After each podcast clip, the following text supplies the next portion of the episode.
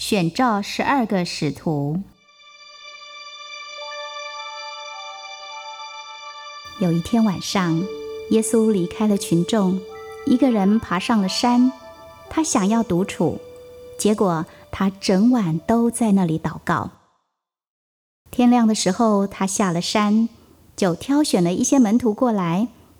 他必须和门徒在一起生活，这样才可以给他们能力，教导他们如何祷告，如何医治病人，如何赶鬼。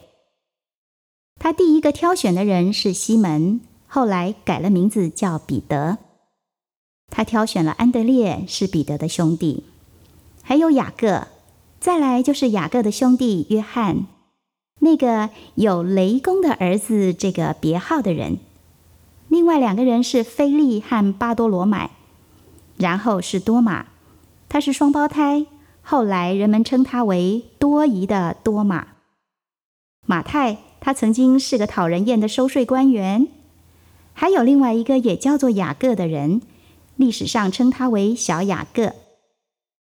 有一个达泰，他也称作犹大，这和出卖耶稣的犹大不是同一个人。另外一个也叫西门，人们称他是狂热派。最后就是加略人犹大了，也就是出卖了耶稣的那一位门徒。耶稣对这些挑选出来的门徒说：“我要差派你们出去，你们会像羊一样。”进入到狼群里面，所以你们要学会像蛇一样的灵巧，却要像鸽子一样的单纯，不害人。人们会恨你们，就像他们恨我一样。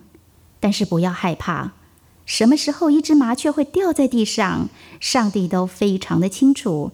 更何况你们比麻雀贵重的太多了。你们的头上有几根头发，上帝甚至都数过了。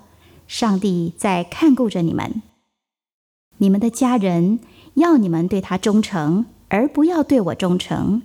但是如果你选择了他们，你就不配跟着我。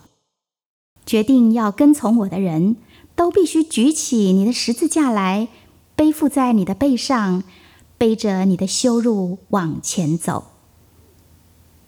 然后耶稣走进了一个犹太会堂去讲道，在人群当中。有一个人的手是卷曲的、残废的，有一些宗教领袖也待在那儿，他们觉得这是一个可以陷害耶稣、可以抓他把柄的好机会，因为圣经上的律法说，任何人在安息日的时候都不可以工作，而如果耶稣伸手医治了这个病人，就算是做了工作，那就明显的违背律法了，所以他们就问耶稣说。在安息日医治病人是不是违法的呢？耶稣知道他们心里在想什么，就直接对那个手部残废的人说：“你过来，站在这里。”那个人就过来，站在大家的面前。耶稣对想要抓他把柄的人这么说：“我对你们也有个疑问：安息日做好事不合法吗？做坏事呢？”救一条命是不是比毁灭一个生命还要好呢？